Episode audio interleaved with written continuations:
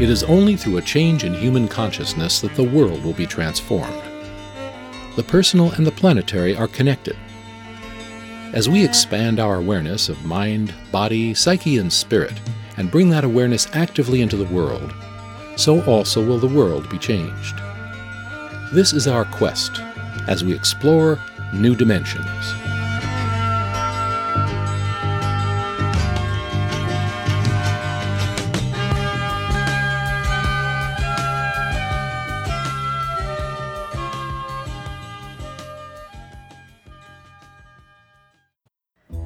Find yourself lacking the energy to do the things you love to do and, in general, missing out on parts of your life?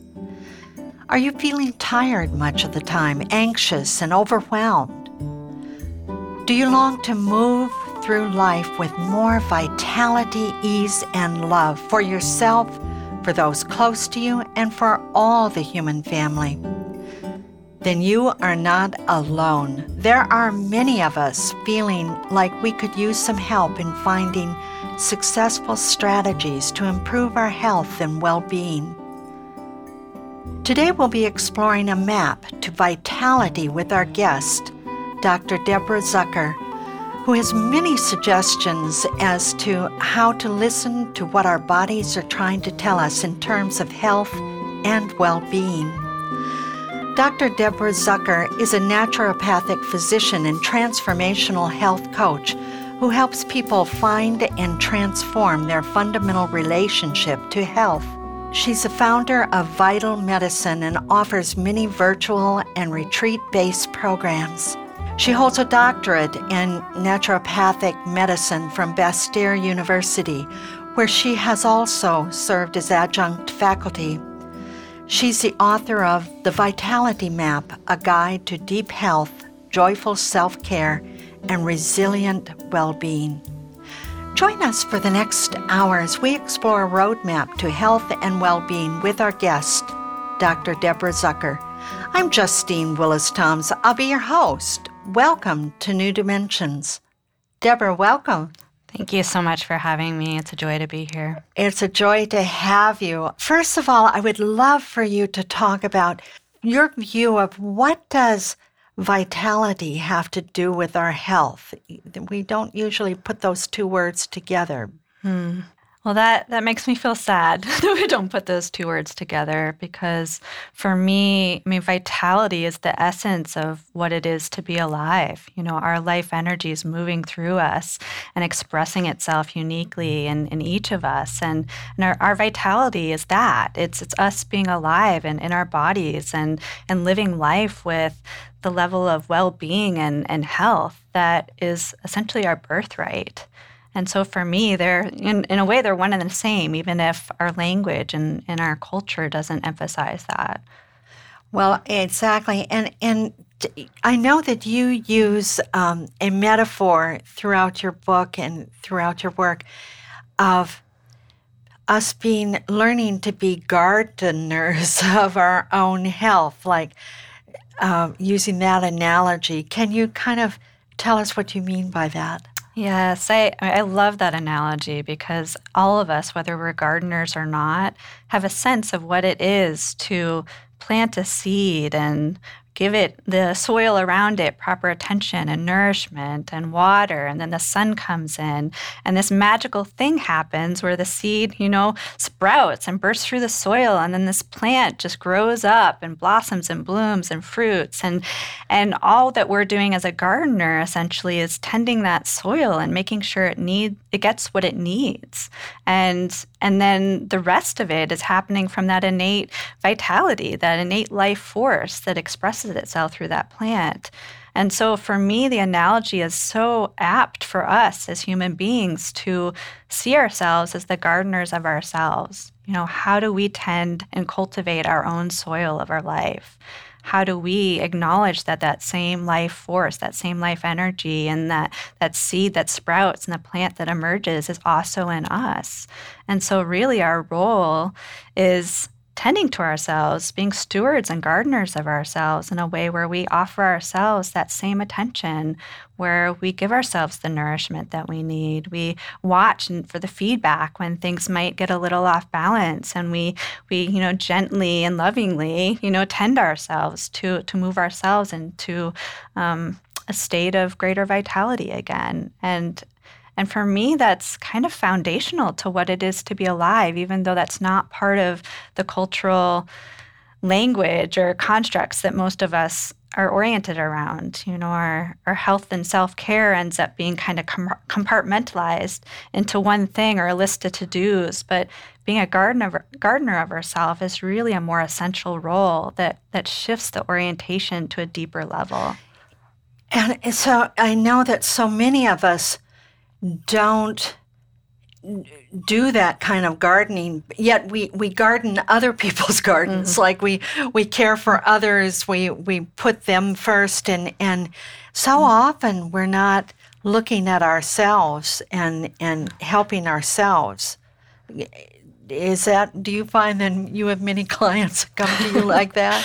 I would say most of us it's, it's it's sort of like a modern plague in a way and particularly the, the people that i tend to work with are people who are very you know aware and and have a lot of um, sense of responsibility for helping to support other people and support the trajectory of our, our planet and everything that's going on. So there's a lot of giving and sharing that's happening.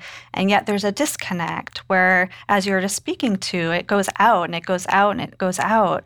And that same level of care and attention and, and love and kindness isn't necessarily directed towards ourselves and there's nothing sustainable about that you know? It's like it's an it's like we're we're giving giving without replenishing. Right. And so we're depleted. Yeah. Yeah. So i know that you have um, mm. many principles that you mention mm. in your vitality map uh, and uh, one of them i think is really interesting is you bring up the shadow. It's one of the early ones that you bring up right away the shadow like uh, you know, uh, talk about the shadow. Why is it important for us? And what is, what do you mean by the shadow, to look at our shadow? Yeah, well, I'm referring to shadow kind of in, in the way of, of Jung, you know, so the Jungian philosophy where there's aspects of ourselves that we are unconscious to that are maybe just out of our view or or deep down in the, the recesses of ourselves and and we haven't integrated them into ourselves and and these aspects of ourselves can be kind of running the show behind the scenes but you know in our health and self-care it can show up in the way of we might really have these intentions of things that we want to be doing to support ourselves and have a clear idea of what might actually bring us more alive in our life. But then we watch ourselves like constantly going into avoidance patterns or self sabotaging or somehow not being able to stay with it. And so, and like an example would be? An example would be like, um, yeah, someone who really wants to get into shape. You know, it's like they have these intentions, they want to exercise, and yet, you know, they might get a, a, a, burst of energy around it and sign up, you know, like the New Year's resolution thing. You know, they sign up and they go to the gym for maybe a week or two and they're really excited about it. And then, yeah, they fall off that rhythm. And that pattern can happen over and over and over again. And it feeds this, this sense of self judgments and shame and all these critical voices in us. And and the result is a sense of, you know, a person really taking it on as there being something wrong with themselves. And it creates a sense of isolation around how they're caring for themselves and a sense of, yeah, that there's something wrong, that they so can't do it. So even shame can show up. Shame is huge. Yeah, and, and for me, the shame and shadow territory, they're intricately linked. And, and this is a territory that really isn't talked about in the realm of health, medicine, self care. So, all these people are trying all these different protocols and, and going at it and then getting discouraged the the thing underneath it, that shadow territory of these underlying beliefs and assumptions and traumas and woundings and things that might be guiding us in ways that we're not really conscious of, aren't being brought into the light. You know, um, uh, I know that you mentioned in that part of the the your work, you mentioned something called voice dialogue, and I just want to say um, that that was established by Sidra and Hal Stone, and uh, they've been on the program uh, several times, and and I, when they were on early on, Michael and I, my former partner who is now deceased, but Michael and I went to do some sessions with them. And I was so pleased to see voice dialogue there in your book because we were so supported by that. Can you describe a little bit of what that is? Yeah, essentially, voice dialogue acknowledges that there's all these different perspectives inside of our, ourselves. And in a sense, there's an unlimited number of perspectives that we can try on.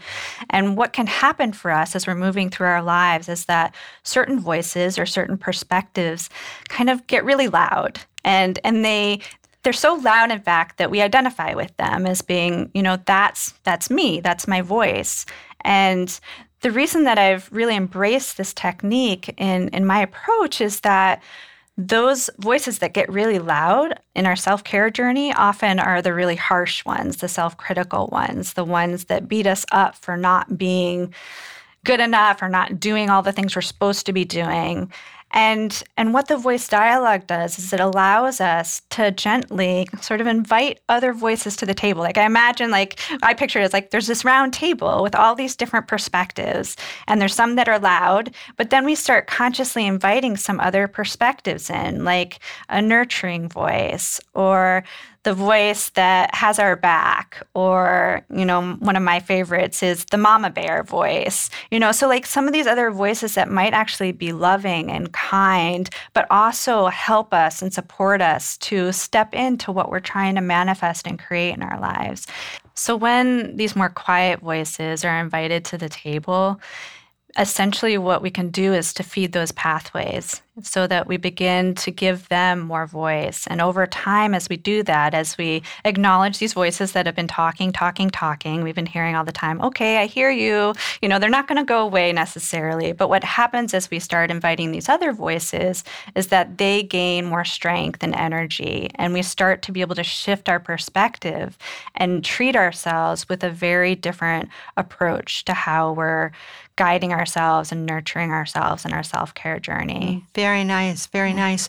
Another uh, point that you make is uh, to to listen to our bodies, to start to learn the language of our bodies. Mm-hmm. And that's something that, that it's a it's a whole language that we have to learn to pay attention to, and we're not so used to that. Uh, no, it feels sad to me that, you know, this is something that most of us were never taught. It's it's kind of like you're saying, a foreign language.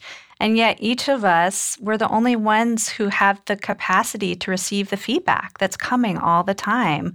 Every single choice we're making in our life is so giving us feedback. We're going to talk more about that in just one moment. I want to remind our listeners that I'm here with Dr. Deborah Zucker, and she's the author of The Vitality Map, a guide to deep health, joyful self care, and resilient well being. And if you want to know more about her work, you can go to her website, vitalmedicine.com, or you can get there through the New Dimensions website, newdimensions.org. I'm Justine Willis Toms. You're listening to New Dimensions.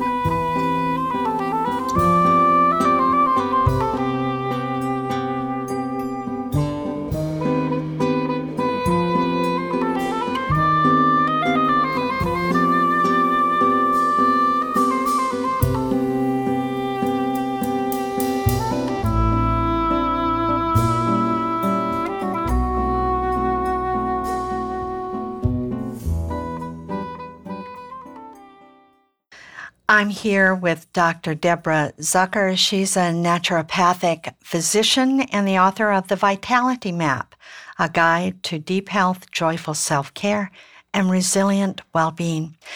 Deborah, we're talking about self awareness and learning the language of the body.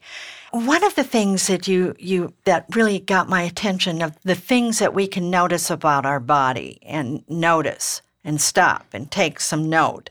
One is fatigue. That's a big one. We can notice that. But there's another one that you had in there that I thought, well, now isn't that interesting?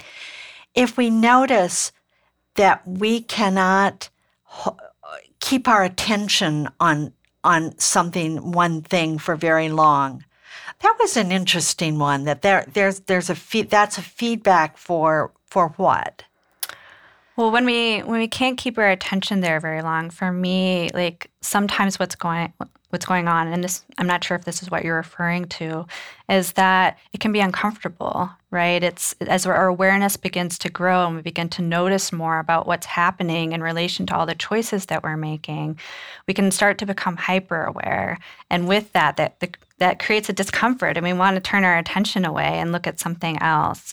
And for me, what I, I, do with my clients is actually suggest that they stay there for a while and, and build up that muscle of attention to stay with some of what's uncomfortable to see. Because sometimes as we become more self aware, we start to see these patterns that we may have been having for years. And that can that can cause some grief that can cause you know some of those voices of self-judgment to come up. But it's really vital to to stay there with that because what you learn about yourself through watching these patterns and being in direct honest relationship with them actually allows you to then create strategies for yourself of new action steps new creative solutions that can move you in a different direction so that you're not repeating the same thing over and over again and and mm-hmm. fatigue is another body mm-hmm. feedback, or or noticing food allergies would be mm-hmm. another body feedback. And and when, when you say um, to figure out new strategies, I also like it that that you say uh, when you experiment. Like we don't have to just absolutely say, okay, this is the new way and this is my new regime and this is what I'm going to do. But you're a little more gentle about it. Can you describe that? Yeah, this this key of experimentation is is so huge. It's really it's it's one of those simple things that we be, can begin to try, but at the same time can be revolutionary. Because as you're saying, you know, so many of us approach our health and self care in a very linear way where we try and will ourselves into these protocols or things we're supposed to be doing. And as a result, you know, it can feel um, like we're in sort of a prison, that health and self care becomes like this really hard thing to do. And the orientation of experimentation frees us from that. It actually allows us to be creative and playful and curious, where we create a strategy and we simply try it on for a while. I, I, typically with clients suggest two weeks. You know, you you come up with an experiment and keep it simple. You know, don't try and change a million things all at once. Just keep it simple try it for two weeks and see what happens. And the whole time you're observing yourself. So you're increasing that awareness, you're watching what happens.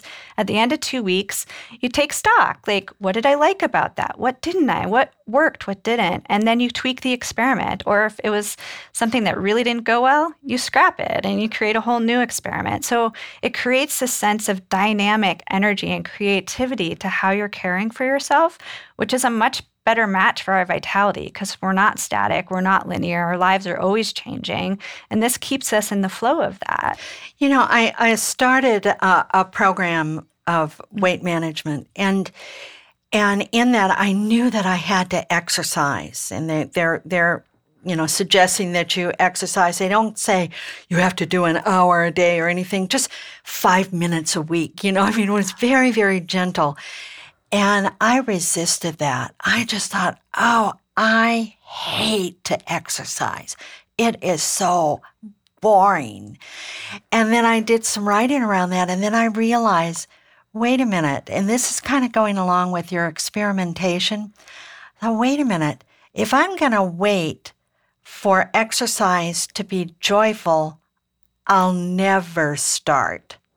And so what I did, I thought, well, what could I do that is exercise that might give me some joy? And I thought, ah, I could dance. I could dance five minutes a day, you know? And now, Deborah, I'm up to dancing an hour a day and but I do it in short little segments. I do them like 5 minutes at a time. I take these breaks during the day and I put on my headphones and I go into my kitchen and I just let it rip.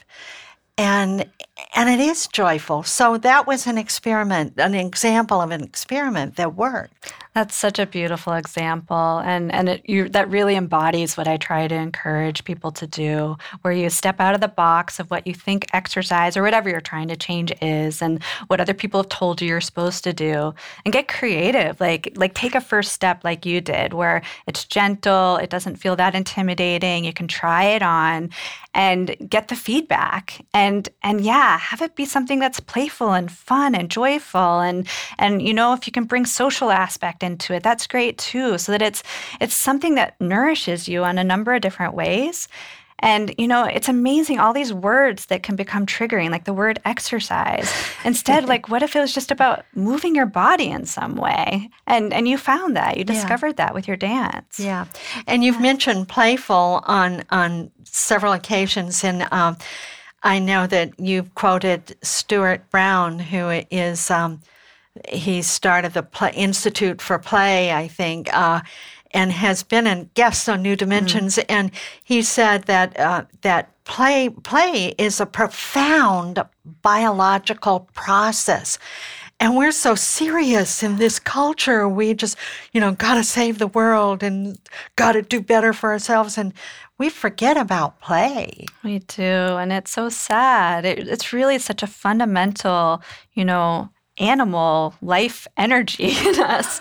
And yeah, and to nurture that and let loose and allow ourselves, you know, as adults, it's like these days we need to give ourselves permission to tap into that creative, innocent, playful, free, uninhibited energy in ourselves because there's so much that nourishes us on all levels with that. And this shifts our vitality, doesn't it? Can you say something about that? Yeah, well, I'm sure we've all had experiences of that. I mean, maybe when you dance, you know, or I often suggest to people I'm working with, like, can you tap into a childhood memory where you just felt like you were just your heart was wide open and you were free, and and oftentimes those things, like a, I remember a client saying when he bikes, like that energy comes back for him. So we all have those things that we we know that we've experienced in our life, and and to really trust that as a starting place, and then from there you can experiment and find other things that elicit that for you. It's almost like opening up, you know, opening up and building a muscle around play because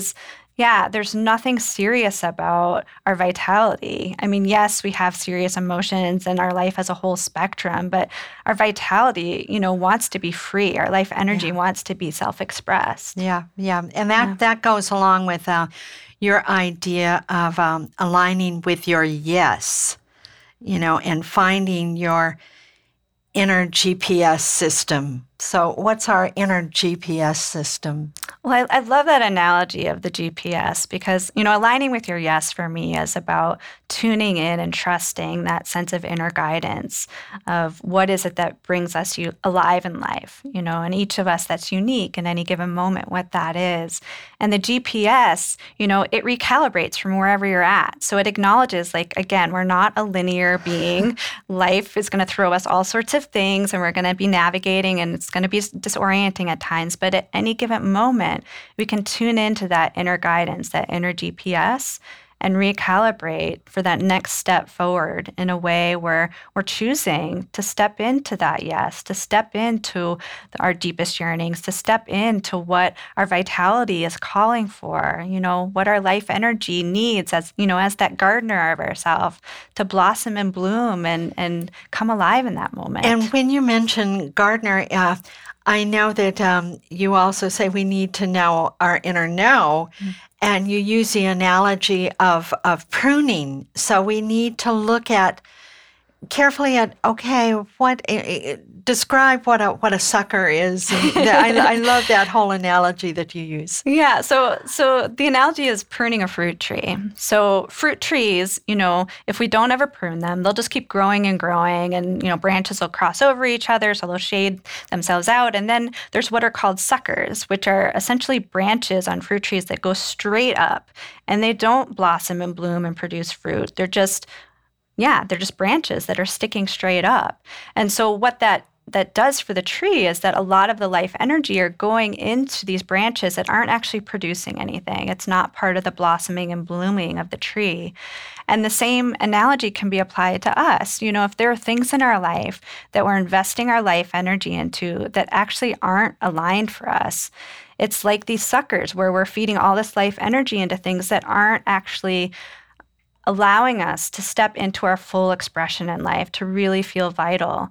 So the pruning is an acknowledgement that having the courage to say no, to clip away and prune away some of these aspects that aren't really aligned allows more of that natural life energy to go and feed our blossoming. So, it, when you talk about that, Deborah, mm-hmm. it just reminds me of how holistic your approach is. It's mm-hmm. not just, oh, you're your physical body of what you eat and how much sleep you get and all of that is important mm-hmm. but when you talk about pruning i think that you you mentioned looking at our belongings mm-hmm. what what what are we taking care of what what are our belongings looking at our clutter looking at our commitments mm-hmm. you know mm-hmm. maybe we're volunteering too much and just um, uh, and it's just giving all our energy to something else and not to to what gives us our own vitality or or relationships or even beliefs so so when you're talking about pruning it's a whole area that that you're asking us to look at Yes, and, and that's the thing that feels key that is often missing, even in, in approaches, you know, that consider themselves to be holistic. Like for me, it, it is, it's about every single choice that we're making in our lives. It's about every aspect of how we're moving through relationships, through work, through home, through our passions, through how we, you know, care for this physical body. You know, every single choice that we're making affects our state of vitality. So the realm of health is all of it. It's our entire life. It's it's not relegated to just, you know, doing the the right diet and the right exercise. Those things are important, but every single choice. And this was key for me in my own healing journey that, you know, if if I wasn't choosing things that were aligned for me, it was like, you know, a a bucket with a hole in the bottom and my life energy was just draining out. And I see this all the time where people are doing all the right things to take care of themselves. But this part of of aligning with what's what's our unique truth, our unique passions, our unique things that light us up and help us to shine, if they aren't there, then the vitality can be very subdued. I want to remind our listeners that I'm here with Dr. Deborah Zucker. She's the author of The Vitality Map, a guide to deep health, joyful self care, and resilient well being. I'm Justine Willis Toms. You're listening to New Dimensions.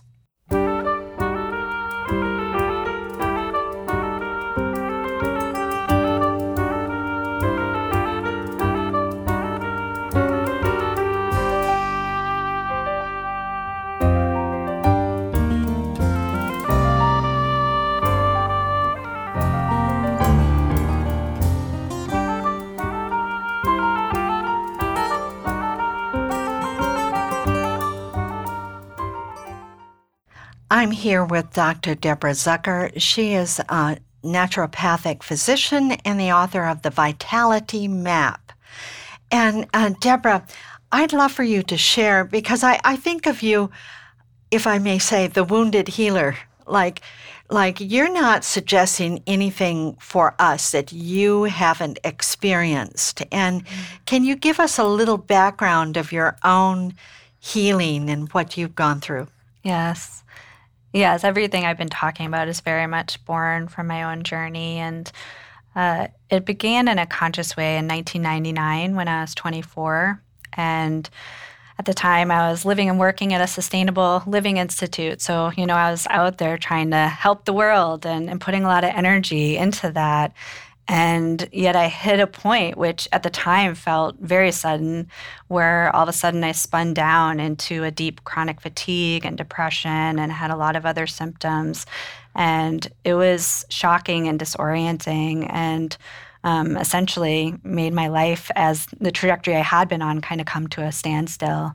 And, and so I began exploring, you know, I, I, essentially my life became an experiment. I began exploring conventional um, routes of healing and all a whole breadth of different alternatives and modalities of all different kinds and protocols. And and as I was in that everything I was I was learning for myself I was wanting to share with other people. And and so a new calling emerged. And and that led me to Bastyr University where I studied to become a naturopathic physician. And but this healing journey has continued for many years. I mean in a way I'm, I'm not in that fatigue anymore but I still just consider like my life in a way this ongoing healing journey. And and so what happened it started at a physical level and then i started to explore more of the emotional mental emotional realm and, and then into the spiritual um, exploration. So everything that i was exploring was kind of filtered through this orientation of my own vitality and well-being. And and what I discovered through that, both you know in my studies and after I became a doctor, and and as I explored with lots of different healers and approaches, is that it kept feeling like there was a whole missing conversation, you know, a foundation underneath all of what I was exploring that wasn't being named, at least explicitly. And so through my own journey, I began to kind of distill like, what are some of these things that I'm learning for myself that are actually pivotal to when I witness my own vitality seem to open and where I feel myself thriving more and, and what happens when I feel myself kind of dropping more into the fatigue. So my energy level became this barometer for myself to watch that.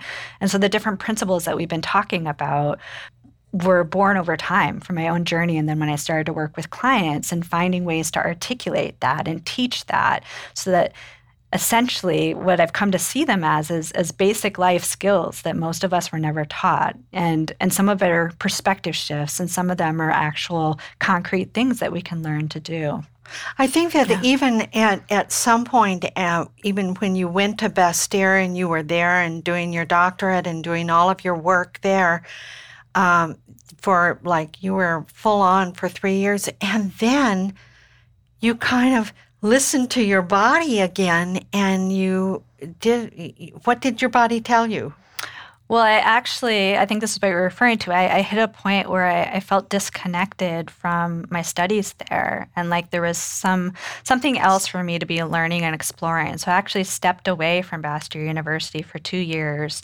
Um, initially, it was just a year, and then I was out there kind of exploring, and it became kind of a pilgrimage for me of of really learning a lot of what I speak to in the book uh, around that greater self awareness and discernment around what was bringing me more alive in life and, and how could I learn to become more and more attentive to the subtleties emotionally, physically, all the feedback happening all the time. And I discovered in that time when I was away from, you know, a lot of the more goal-oriented pressures and, and things that, you know, that in a way I had embodied for most of my life, that that I came alive to a sense of, of freedom and self knowing that I hadn't known before. And so the reflections of that, you know, aren't necessarily that everyone needs to, you know, take a two year sabbatical like that, but but more an acknowledgement of what listening to my own yes, you know, aligning with that and having the courage to revealed to me in my life. And, and when I returned to my studies to finish my doctorate, I did so in, in a very different way. I was, I was grounded in myself and, and had perspectives to, to take into that time of, you know, in a sense, jumping through hoops to finish the doctorate and, and to learn what, what was being taught to me, but with that foundation that I speak to really grounded in me and already and and and so it put everything else in perspective that yes all of these things I was learning are important tools, and there's so much to offer people. But my unique passion and what I felt like I was here to be bringing forth was a part of the conversation that I didn't see there in the realm of, of health and medicine. Yeah. That that just reminds me years ago when uh, I was at Auburn University and getting my um, degree in education, and they they needed a teacher so much that they asked me to start teaching before I got my degree because they were short of teachers. This was in Alabama, and um, so I taught for a year, and then I went back to finish my degree. And like you, I just came back with such a different perspective. My questions were different. I could take in the material in a whole different way, just like you. So mm-hmm. I, I, I could see that that would be very beneficial for you as a doctor, being able to help others. Mm-hmm. You're coming from a different perspective with that time out, so to speak, Indeed. to have life experience. Indeed. Yeah. Yeah. yeah.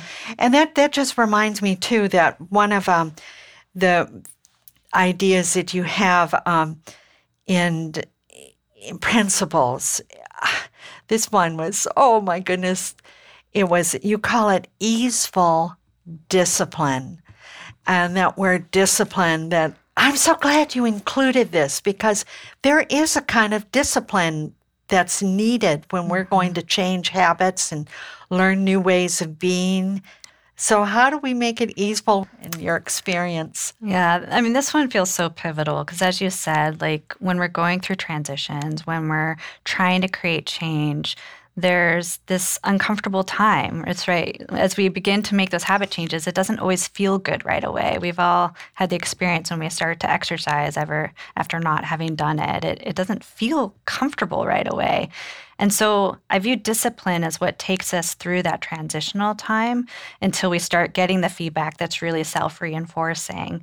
So discipline's necessary, but so many of us associate discipline with that having to will ourselves into something. It's almost like even as I say it, I feel my body kind of contract, and there's this energy that can be harsh and strict and mean, and and it's something we have to do. It brings back that serious aspect of, of what health and self-care become for so many people. And so what I've I've explored around the discipline is is how do we shift the perspective of it so that it actually becomes something that feels empowered and joyful and easeful. And for me that's really about getting strategic and getting really honest with ourselves so that we're relating to the things that we view as obstacles as actually things that are parts of the feedback, that there might be real needs there and what we often view as obstacles. You know, for instance, a client who has an ambition to start exercising every day and she chooses the time before work to do that. So, which means that she needs to get up early. And then yeah, and then she has trouble doing that. She often just wants to stay in bed. So then we look at that and realize, okay, actually, you might need more sleep. So maybe the morning time before work isn't the best time to exercise. So then what becomes an obstacle, actually, you can greet with compassion and, and stop trying to force your way into it and instead look at the realities of your daily life. Like, and to be in direct, honest relationship with that so that your experiments and your strategies are woven into that in a way that's gentle and life giving, where you honor the different needs that you have and you're not trying to fight yourself into submission. And, and then the other aspect, besides the strategies, is support. And, you know, there's a, a whole principle in the book that I devote to support um, that's relational. And then there's also support that comes in, you know, having blocked out time in our calendar. That can be huge these days where huge. we where we schedule for ourselves the things that are really life-giving and we commit to them in the same way that we would a date with a friend or with a loved one and and we have that kind of commitment to ourselves. Or we write little love notes to ourselves, you know. Nice. So there's reminders. Little reminders. And yeah. I'm just reminded like the mm. regime that I am on, I I I, it's very new for me. It's like eating six times a day. Oh my goodness. What? Six times a day. They're very small meals. They're like 200 calories each or something, maybe 250, something like that. I have to, to get into the habit of that, I have to actually set my alarm. Mm-hmm. I, because you're supposed to eat within three hours, you know, so your glycemic level. And my body's really happy with it, but I still forget to do it. Mm-hmm. So I mm-hmm. have to actually set an alarm. So this would be like a strategy. Yeah, exactly. It's like we, we set ourselves up through being strategic and looking at what's going on in our lives to actually support our own success in it. And and I, I feel like that's often missing and and the level of it the reason that it's often missing at that level is because of the self awareness piece that we talked about mm-hmm. before. Like, if you haven't taken the time and attention to really look more carefully at what are the patterns going on and what's happening to you throughout your day it's harder to get really strategic in that way for for giving yourself the supports and nudges that you need and the relational support as well that will allow you to really step into the changes that you seek and that's a big subject that mm-hmm. you include in the book and that's uh, having support and connection with others that mm-hmm. we not do it alone that to do it in isolation is not optimum. Oh. So, and I, I, I want us to really spend some time with that. So, maybe you can start off to say, okay, what, what, why is this important? Why, what have you discovered about the importance of having support groups or support in this change that you're going to do in your life? Uh, really, I mean, I think it comes down to as human beings, we're relational creatures.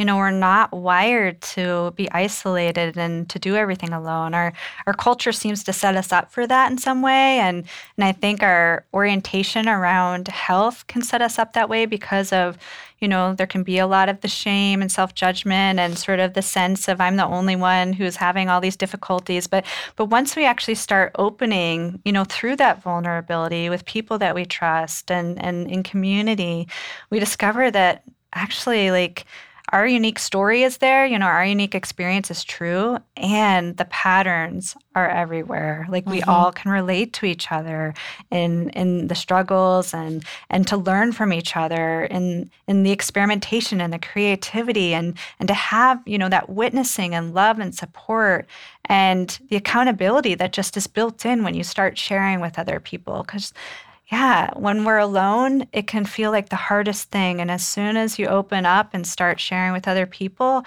it doesn't feel insurmountable anymore. And I certainly, that was a huge learning for me in my own healing journey. One of the pivotal things that really began to shift things for me.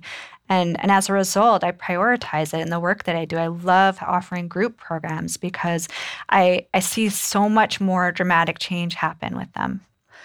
I'm here with Dr. Deborah Zucker, and she's the author of The Vitality Map, a guide to deep health, joyful self care, and resilient well being. I'm Justine Willis Toms. You're listening to New Dimensions.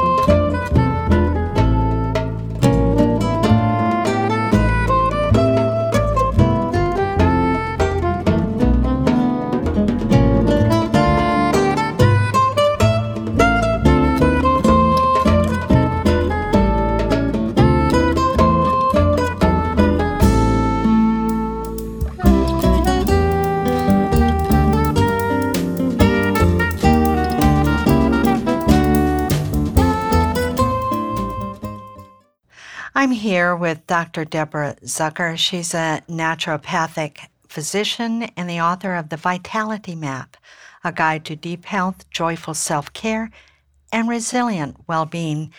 Deborah, we're talking about having a thriving through connection with others so that we're not doing it in isolation, to have a group, maybe a, a peer group that's that's really very vital to are telling our truth, hearing.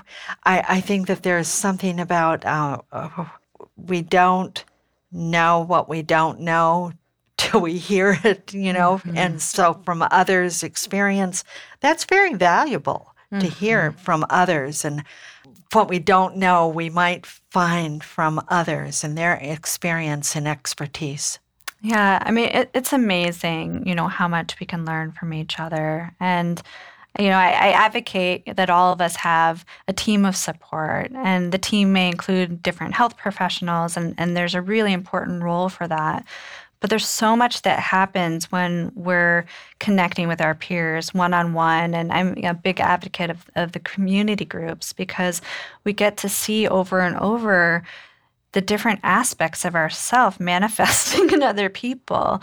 And it brings a sense of our shared human journey and a humility to that and a compassion, you know, because as we open our hearts and feel compassion and love and support for someone else going through something, it naturally begins to turn back to ourselves when we recognize, oh, we're all in this together. You know, I can think in my women's group, we've been together for like 35 years. So we're we're together and now the big subject is okay, what about aging? How are we aging together? What are we feeling? What what what are our aches and pains and what are the suggestions about it and what are people going through?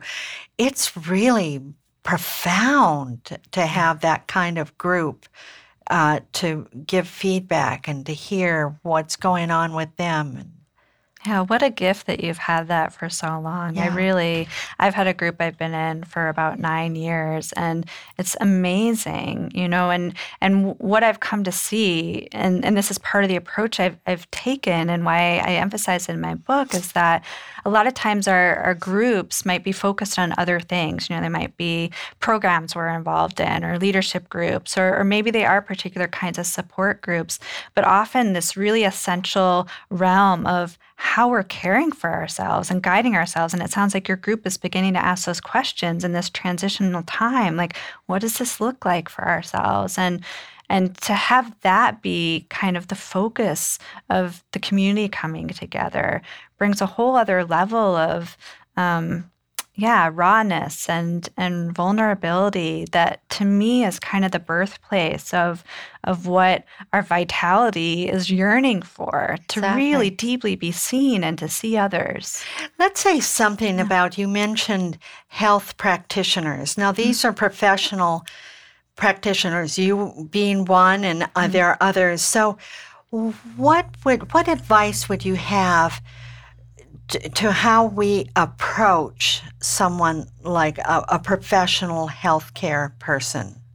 The biggest advice I have is is that each of us as individuals really come into a place of recognizing that we're our own best health guide that each of us is the only one who's actually receiving the feedback all the time that's guiding us towards our own thriving. And to then seek out support from that place where the people that we are connecting with, we recognize we're hiring them to support us. And as such, one, you know, anything they're sharing with us, we're filtering through our own self knowing. So we're having discernment around what resonates and what doesn't. And we're also choosing people to work with who we feel like are really showing up with us and, and are present to what we're navigating and, and have, you know, ideally have walked some of their own vulnerable path and their healing so that they can really see us and get us and have compassion for the journey and offer support, not just from an academic standpoint, but from a human to human kind of relationship. You know, an example of that, like I have, I'm part of an HMO Mm-hmm. And and so even within that that allopathic medicine, they have allowed me to find the, my primary care physician within that HMO. Mm-hmm. And I've had four different physicians and I finally found this one that I just love her. Yeah. And she's gotten to know me and mm-hmm. we just are simpatico. And it was so even within mm-hmm. that kind of structure, yeah. there's a way of finding someone that you can really relate to and feel, as you say, that they are present with you. Mm-hmm. Even in that that very highly stressful healthcare system that we're we're we're all coping with these days. I love that you gave that example because it, it can feel really hard to navigate our healthcare system now. But as you said, even within it, if we have discernment and we really like stand for ourselves and we take the time to interview and get to know different people, we can find those people who, as you're speaking to, we can develop a relationship with where it's not this anonymous thing or that we get boiled down to, you know, a 45 year old woman with X, you know, diagnosis. And instead that it's, we're real people and we're showing up with our healthcare providers in that way. Yes, yes. And um, I, I would just love to be able to have you say something about one of the really important principles that you advocate, and that's that to live our lives as if we matter because mm-hmm. we do. We do. So I'd love for you to say something about that. Yeah. For me, this principle brings it all together. It's about acknowledging that each of us is actually part of the greater web of life. You know, that each of our lives is unique. And as we support and nourish ourselves in a way where we really get that we do matter, our life expression is rippling out into the fabric of our human family and of all of life. And and this orientation, you know, grounds the rest of what we've been talking about for me because we get that self-care isn't isolated. Self care is the same as care for others. You know, they're reciprocal. We, we don't need to place them in opposition where somehow care for ourselves is selfish. In fact, it's the most life giving, selfless thing we can do is to nourish our own vitality and show up like we matter in the world because our world needs us. So you're saying that if we are living authentically to ourselves and our uniqueness, the mm-hmm. gifts that we have to give, and we're caring for ourselves, then our life becomes more vital. We have more vitality to actually give. Is that is that fair? Yeah, yeah, by nourishing our own vitality in that way, by honoring our uniqueness and what our gifts and and helping ourselves to shine in the world, we're actually contributing what we're here to be contributing. And that's unique to each of us, what that looks like. And I can think too of that idea of vitality. Deborah, it's so attractive. Mm. When someone walks in the room and they are standing and exuding their vital life energy. You can just feel it. Yeah. And you're just automatically drawn to them. Mm-hmm. You want to be with them. You want to you want to play. You want to play with them. You want them in your game. Yeah. So mm-hmm. uh, I I just want to to concur with you about really understanding that it's it's a full circle that mm-hmm. we're managing to do. So I don't want to leave without saying something about just a couple of things about the breath because I know mm-hmm. that you talk about the breath in in the the book and how important that is.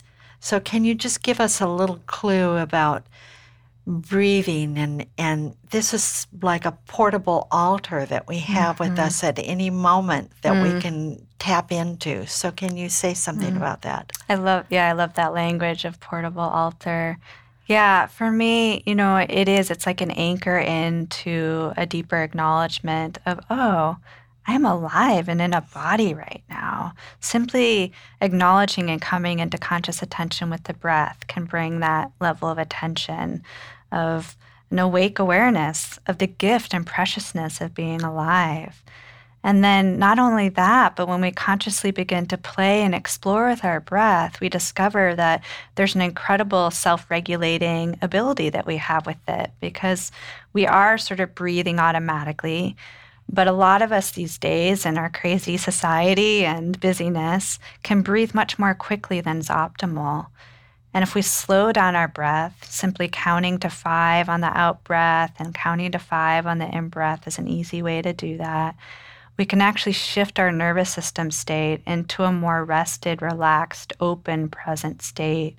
And for me, that brings the two together so that it's an acknowledgement of our awake aliveness and the preciousness of our life And oh, and I have the capacity to shift my state of being in any moment. So, in these stressful times, that's mm-hmm. a good uh,